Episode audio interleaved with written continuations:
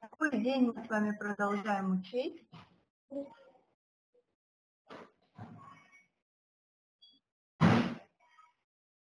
Какой день мы продолжаем учить? А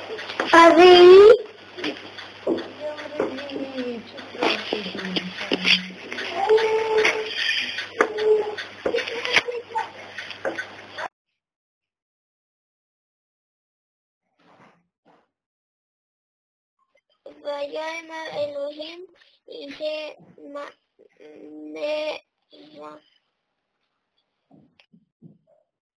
Меорой и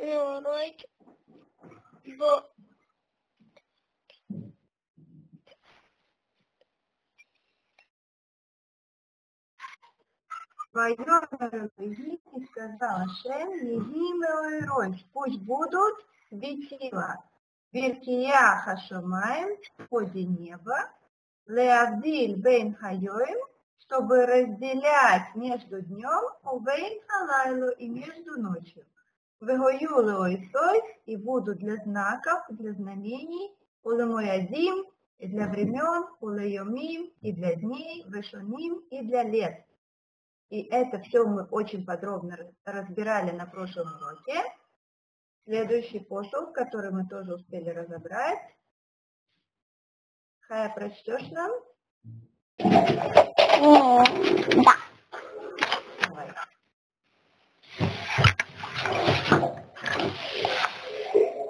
Давай. Вегаю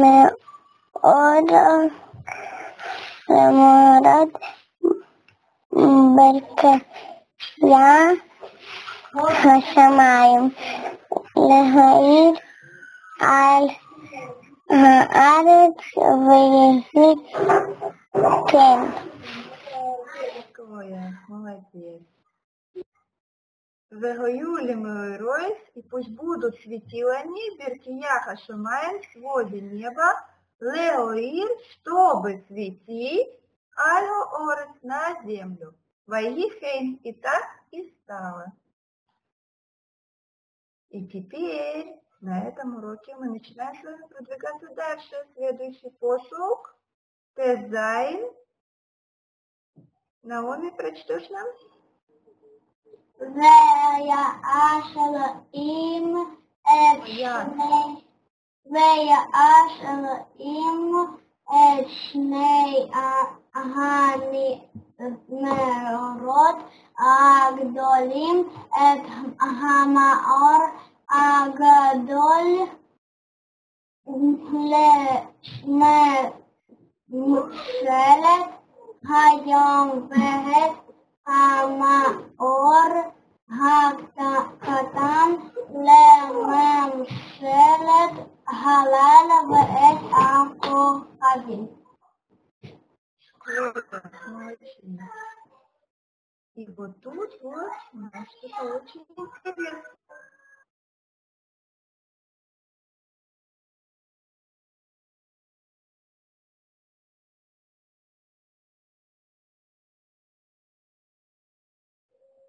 Если мы посмотрим, Ваера Салуйки и сделал Ашем Экшней Хамеойрой Хавдалим.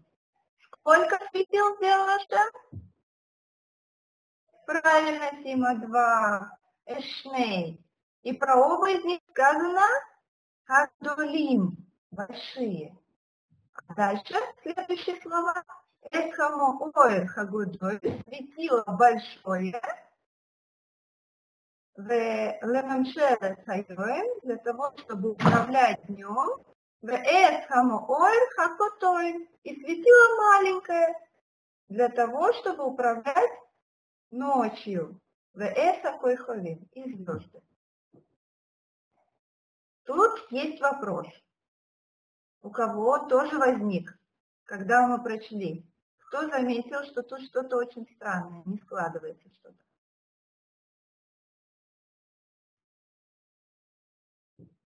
Нет? У вас все в порядке с этим? Наоми, да, у тебя есть вопрос? Ну скажи, не стесняйтесь. Какой тут вопрос? Напрашивается просто. Ваяс луким шнеем рой сагдойлим и самора гадоль и самора катой. И сделал Шем два светила больших, светила большое и светила маленькое. Не удивляется почему? В одном и том же предложении говорит нам Тора сначала, что они были оба большие, а потом говорит, одно было большое, одно маленькое. Сначала Тора говорит два больших, одинаково больших, потом говорит одно большое, одно маленькое. Потому что у нас сказалось, что должен быть один царь, и из-за этого он делал ее меньше. Умничка, правильно, это нам объясняет Мидраш. Давайте посмотрим на это. Где у нас это написано в Раши? Хамеойроид хагдойлим, в самом конце странички.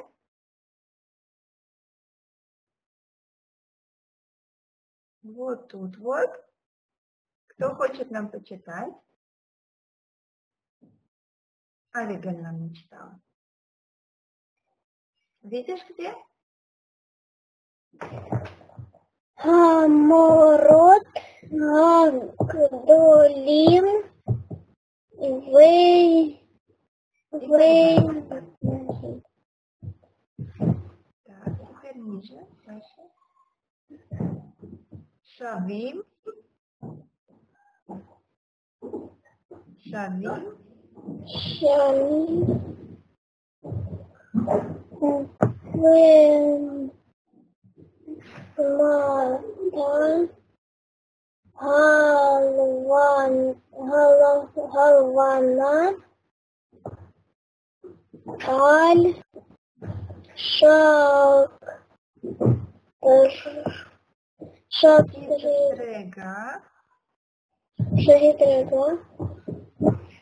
Веомро Ганги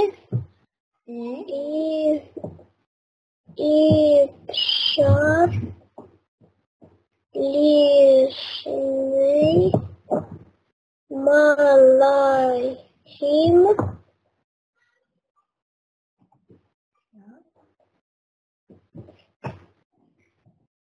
вот тут вот. Дальше.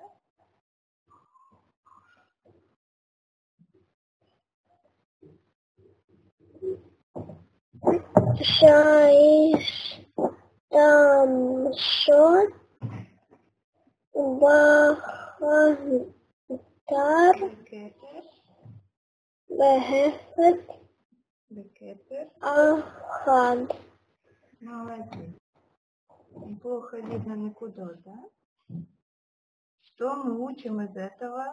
Из того, как Ашем сказал Луне, ты права, Луна, и раз ты говоришь, что нельзя двум царям носить одну корону, то иди и уменьши себя. И Луна стала меньше, чем Солнце, хотя они были созданы одинаково. Что мы можем из этого выучить? Наоми? Ну, что не надо жаловаться. Не надо жаловаться на то, что у тебя есть. Нужно быть благодарным, да, за то, что у тебя есть, за то, что Ашем тебе дал. Кая еще что-то хочет нам сказать, что можно делать? Что если тебе, например, дают конфетку, ты не должен говорить, о, нет, я не хочу это, я хочу эту жвачку. Правильно. То, что тебе дают, то и хорошо. И уж тем более нельзя делать так, что ты говоришь, о, ему дали конфетку больше, чем мне, да? А почему мне не дали такую же, как у него? Если человек недоволен тем, что имеет, то он может и это потерять. Это мы действительно можем из этого выучить. Луна была недовольна тем, что они с Солнцем одинаковые, и получилось, что она стала меньше, она потеряла это место. Это так, или ты берешь это, или ты ничего не получаешь. Да, правильно, Сима, именно так. Но дальше говорит нам Хумаш, если вы помните этот пасук, Ашем создал два светила, и после того, как они уменьшились, стало одно из них, Амаора Гадоль, большое светило, Лемемшеля Тайом, для управления днем, второе стало Амаора Катон, маленькое, Лемемшеля Талайла, и дальше написано Веэт Хакой Хавим, и звезды. И говорит нам Раши на эти слова Веэт Хакой Хавим. Еще история Луны и Солнца не закончилась на самом деле.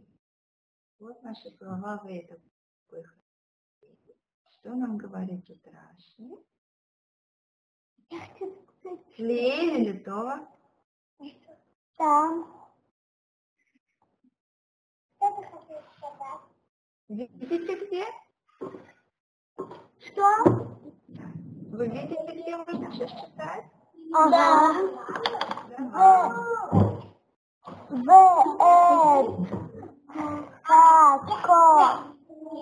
Вана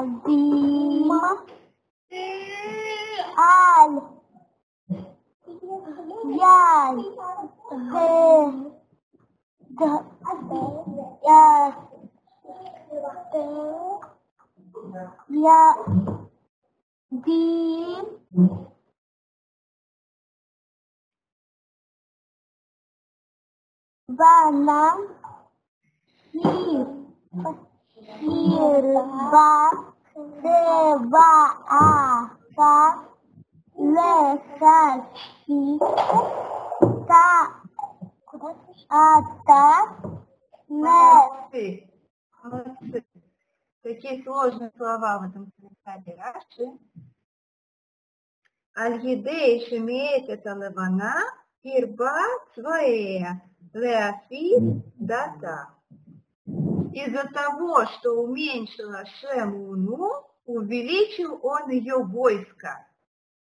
Для того, чтобы ее утешить, чтобы она не обижалась.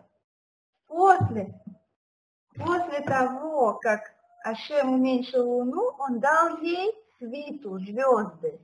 Звезды это свита Луны, потому что, говорит Мидраш, что у нас обиделась, она сказала, вот, я сказала правильно, Ашем, ты подтвердил, что я сказала правильно. Ты сказал, да, ты права, Луна, так и не может быть. И из-за того, что я сказала правильно, теперь я же должна стать меньше. И она была очень расстроена. И тогда Ашем дал ей звезды. И все эти звезды – это свита Луны, которая сопровождает ее ночью. Да? Днем, тогда, когда светит солнце, они нам не видны. Давайте посмотрим дальше. У нас осталось еще два куска.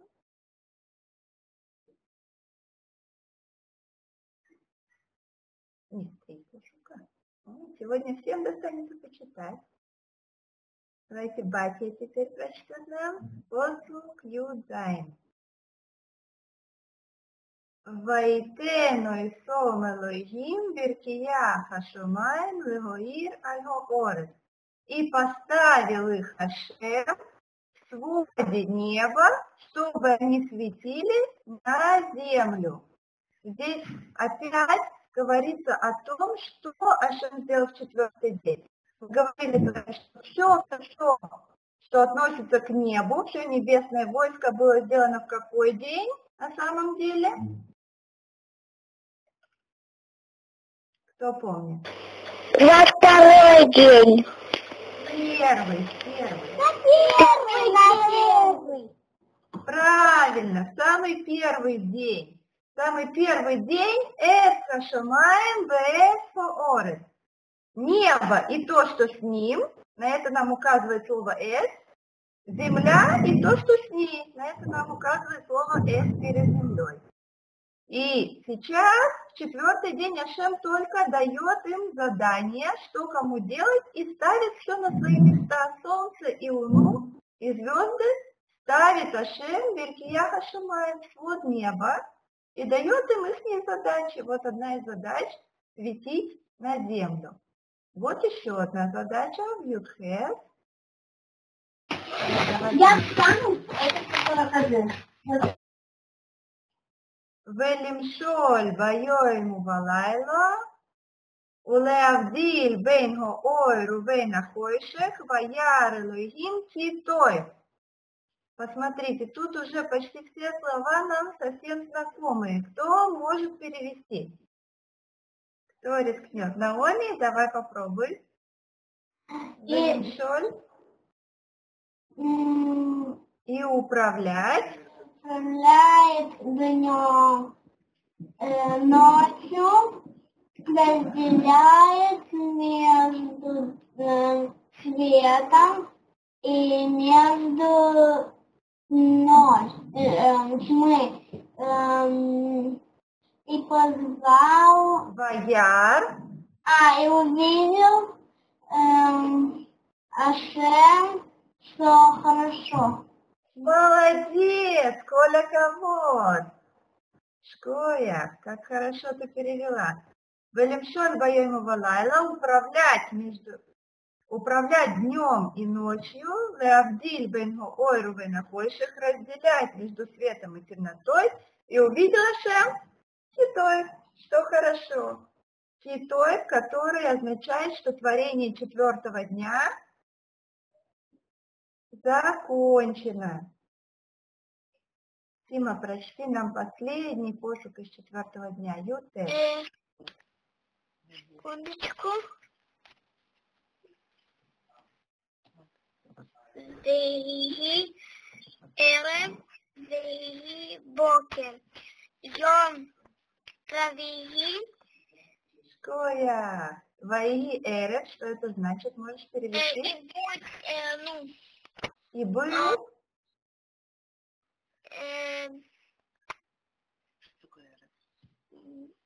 Эре. Вечер. Правильно. Войди бойке. И будь утро. И было утро. Йом день.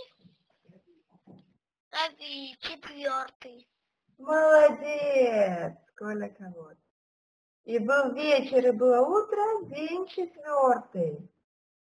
У нас с вами есть еще немножечко времени, и я хочу с вами поговорить о том, какое задание дал Ашем светилам, солнцу и луне. Мы сказали, одна из вещей – это светить на землю, да? Одна из вещей – это светить на землю. Солнце делает это днем, а луна делает это ночью. А какие вы знаете случаи, когда этот порядок менялся? Когда что-то происходило, что солнце и луна не вовремя что-то делали? Я знаю. Ну скажи, что ты знаешь? Когда было замерение. Когда что было? Затмение луны. Затмение, молодец. Затмение. Затмение, хорошо. Затмение это когда солнце или луна закрыты и не могут светить. Это тоже входит в синюю службу. Мы с вами учили, да, что это ой, знак для мира, да? Кая тоже знает какой-то пример. Какой? Когда был закат. Закат. Ну, это входит в их службу. Они сменяют друг дружку, правильно? Ровно. Одно заходит, второе выходит. А когда что-то случалось неправильное, не по порядку? Вы знаете примеры из Торы? Ну, вспоминайте. Да, Кая? Когда из России приезжаешь в Америку, там ведь все наоборот. Например, если у нас утро, то там ночь. Если у нас ночь, у них утро. Правильно. Это по порядку? Ну... Если приехал утром... Подумай. солнце, оно как раз проходит свой круг, да? То есть ты сейчас, у тебя утро, с той стороны ночь, потом они меняются, с той стороны утро, у тебя ночь. Это по порядку, это ты переехал. Да, вот вроде были такие случаи, что солнце у нас не светит. Что-то особенное. Помнит кто-нибудь? То, Валель, вы не знаете тоже? Что?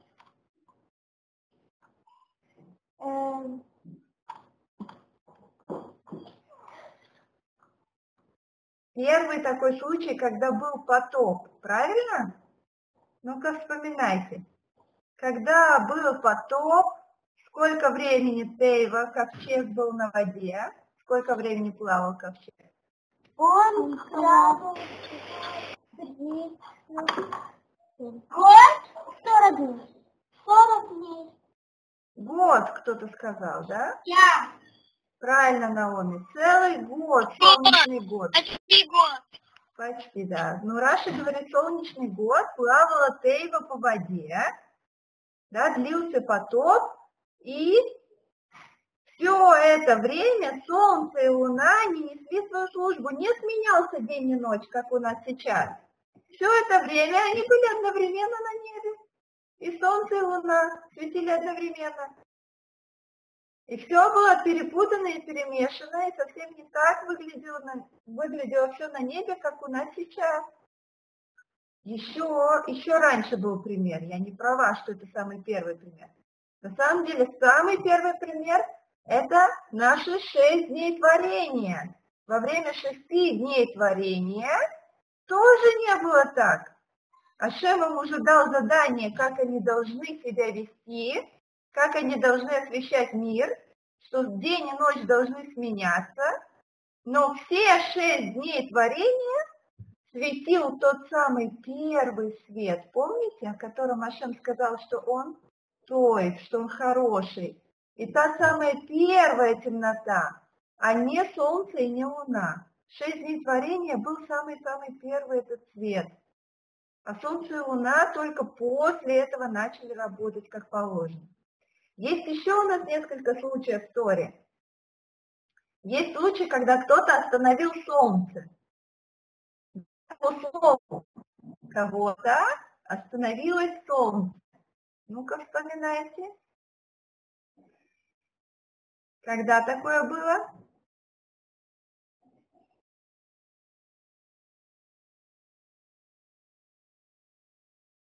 Большой-большой пророк и мудрец, и он поднял руки, и солнце остановилось. Кто это был? Илия, пророк Илия Нави? Нет, Илия. Кто? Йошуа. Во время Йошуа, молодец! Еще до него был один раз такой случай, ну давайте скажем, во время Йошуа, правильно. Йошуа нужно было что сделать? Ему нужно было воевать, да? Ему нужно было разбить врагов. И в это время он приказал солнцу остановиться. И солнце послушалось его, и солнце и луна стояли. Солнце не продолжало заходить, а луна не выходила. Все то время, пока евреи не разбили своих врагов. Да, это было очень известное чудо, потому что во всем мире тоже все остановилось. Не только у Йошуа остановилось солнце. Тоже во всем мире все заметили, что это так произошло. Что вечер не наступает. Что такое? Что случилось? Да? А те, у кого должна была ночь закончиться, ночь не заканчивалась. Потому что солнце ждало, пока Йошуа и евреи разгромят своих врагов, правильно. А еще перед этим учитель Йошуа тоже делал такое чудо. Как зовут того, кто был до Йошуа, учителя его? Да. Моше Рабейну, правильно. Вот Моше Рабейну, он как раз поднимал руки, с одной стороны стал Йошуа, с другой стороны... стоял Курс, по-моему, если я не ошибаюсь, и держали его руки, или Аарон стояли и держали, и все это время солнце тоже стояло и ждало, пока евреи звали Самоликом. Эти все случаи Ашем заранее подготовил, да? Говорят наши мудрецы, что когда Ашем давал задачу Солнцу и Луне, то он договорился с ними заранее, что когда Моше Рабейну скажет «стой, солнце», ты, солнце, остановишься. Когда Йошуа скажет «стой», ты остановишься. Обо всех этих чудесах заранее Ашем решил, что они должны будут произойти. Сейчас у нас еще осталось немножечко времени, и я хочу рассказать вам еще одну историю, связанную с солнцем, в которой, может быть, солнце не стояло чудесным образом, но что-то похожее произошло. И, может быть, вы ее уже знаете. История про Нагдимона бен Гуриона. Знаете такого мудреца?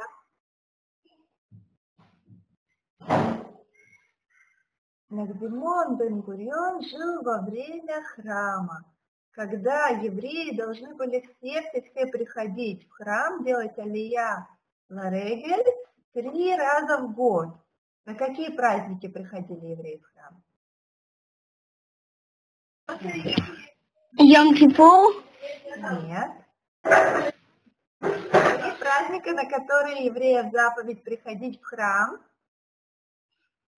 Ну. Можно я скажу? Давай, братья. Шавуот, Суккот и Песах. Умничка. И я вижу, что еще кто-то был, кто это знал. Шавуот, Суккот и Песах. 3 праздника. И вот пришли евреи в храм. Их было очень много, да? Со всего Израиля приходили паломники. Животные приводили для жертв, их было очень-очень-очень много. Евреи заполнили весь Иерусалим, они приходили в храм, чтобы радоваться перед Всевышним, и им всем нужно было место, чтобы ночевать, им всем нужна была еда, чтобы есть, а главное, им всем нужна была вода. Нужно было очень много воды, чтобы напоить всех паломников, всех евреев, которые пришли в Иерусалим со всего Израиля, и, может быть, даже из Хуцлаарец, пришли на праздники, как положено, как заповедал Ашем. К сожалению, случилось так, что в это время в Иерусалиме уже давно не шли дожди. Так что все колодцы пересохли, и совсем не было воды. Не было воды достаточно для того, чтобы напоить всех, кто пришел в Иерусалим. Люди страдали от жажды. Ведь приходят на этот праздник, приходят евреи со всеми своими семьями, да? Значит, приходили и женщины, и дети, все, и животные тоже хотят пить. И на всех на них не хватало воды. Той воды, которая оставалась в колодцах, было слишком мало. Нагдимон бен Гурион был большой мудрец и праведник. Он был богатый человек, и он был очень мудрый. И он, когда увидел, что происходит, ему было очень больно. Он хотел помочь евреям. И он думал, как же он может им помочь, где он может раздобыть воду, чтобы всех напоить. И он придумал. Это было уже во времена 2 храма, когда в Эрец-Исроэль главными были римляне. И вот он подумал, что недалеко от Иерусалима есть такое место, где находится 12 источников воды. 12 колодцев полных воды, там очень много воды, но вся эта земля принадлежала одному очень важному римлянину. И этот римлянин, хотя ему самому не нужна была эта вода, ему не нужно было столько воды, но он ни в коем случае не хотел давать эту воду евреям бесплатно. Да? Это ему не подходило. Тогда Нагдимон пошел к нему и сказал: я хочу предложить тебе выгодную сделку. Очень хорошее у меня есть для тебя торговое предложение.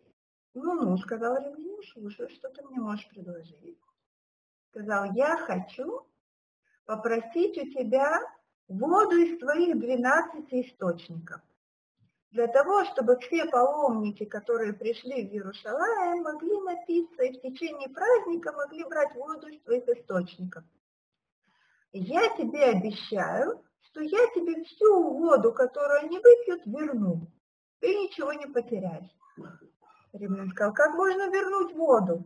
Как ты можешь мне вернуть воду из источников, которую выпьют? Нагдимон бен Гурион сказал: не волнуйся, я помолюсь Ашему, он пошлет дождь, и твои источники, твои колодцы снова наполнятся водой, так что ты ничего не потеряешь.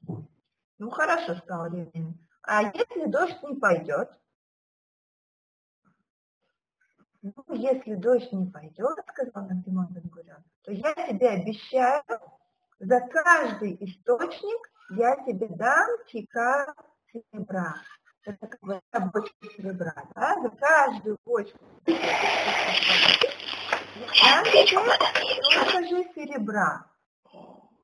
Это совсем другое дело, сказал римлянин. Это мне уже нравится. Я ничего не должен буду делать, только открыть евреям, разрешить им пить из моих источников, и потом я получу 12 бочек серебра. Отлично, мне очень нравится. Они ударили по рукам. И весь праздник у евреев было много-много воды. Им хватило на все. И все они радовались, пели, танцевали перед Всевышним, возносили ему молитвы и жертвы. Все были очень рады и счастливы. И праздник прошел как никогда хорошо. Самым счастливым был, наверное, Нагдимон бен Гурион, потому что ему удалось спасти всех от такой неприятности, потому что когда нет воды, то уже не до радости и не до заповедей, правда? Но прошел праздник, а дожди не шли. Приближалось время, когда он договорился с римлянином, что он должен будет ему отдать этот долг. И все это время не шло ни одного дождя, ни единого самого малюсенького дождика, ни капельки. Так что вся земля уже потрескалась, вся земля была сухой. И вся вода, какая даже была в колодцах, она высохла окончательно, до конца. Это было очень засушливое лето, очень засушливое время. И римлянин был единственный, кому было от этого приятно. Когда он видел это все, он довольно потирал руки и думал: скоро я получу свое серебро. Приближалось время давать долг, и наконец наступил этот день. И так и не было ни единого дождя. Уже утром слуга римлянина стучался в двери Нагдимона и кричал: Нагдимон, мой хозяин требует, чтобы ты вернул ему долг. Отдавай серебро, о котором вы договаривались, или воду, о которой вы договаривались. Подожди, сказал ему Нагдимон бен Гурион, еще не вечер, еще только утро, у меня еще весь день впереди. Слуга вернулся и сказал это своему господину, тот засмеялся. Целое лето не было дождей, а сейчас за один день он надеется вернуть мне эту воду. Ну, хорошо, подождем. В полдень слуга опять стучался. Ну, давай воду или серебро. Подожди, еще не вечер, еще есть время. Ближе к вечеру слуга опять стучался и кричал: немедленно отдавай свой долг. Но у меня еще есть несколько часов, сказал Нагдимон бен Гурион. Слуга только рукой махнул, пошел и сказал своему господину этот ответ. Ну все, сказал римлянин, деньги уже у меня в кармане. И довольный пошел в баню, в римскую баню. А Нагдимон тоже куда-то пошел. Знаете, куда он пошел? Вот я вижу, кто-то знает. Сима знает? Да, он пошел в Иерусалим. Да. Он и был в Иерусалиме. Куда в Иерусалиме он пошел? Храм! Правильно!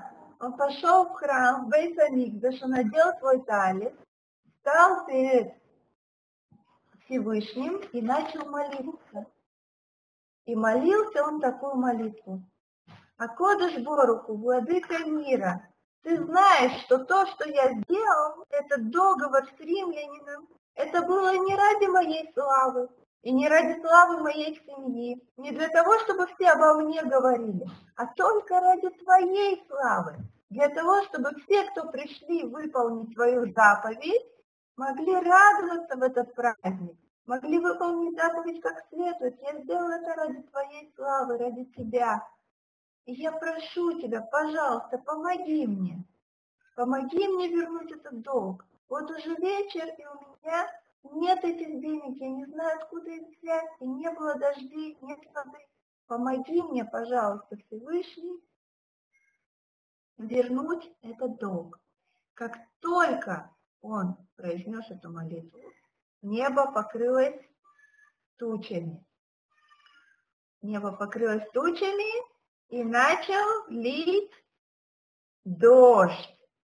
Да не просто дождь, а сильный ливень. Так что моментально заполнились все колодцы Иерусалима. Вода потекла по улицам, заполнились все источники, которые были на земле у римлянина, и из них начало переливаться через край. Такой сильный дождь полился на землю. В это время римлянин, который все это время провел в бане, ничего не подозревал, чистый, вымытый и довольный, вышел из бани на улице Иерушалайма и попал прямо под этот ливень. За одну минуту он промок до нитки. Он стоял продрогший, мокрый и не понимал, что происходит. Злой и несчастный. В это же время из храма вышел Нагдимон бен Гурион. И случилось так, что на улице он встретил этого римлянина. Мокрого, злого и очень-очень несчастного. Нагдимон бен Гурион, счастливый и довольный, сказал ему: уважаемый господин, ты должен мне сдачу, потому что я верну тебе больше воды, чем я у тебя взял. Вот смотри, какой дождь. Я тебе вернул больше, теперь ты должен мне сдачу.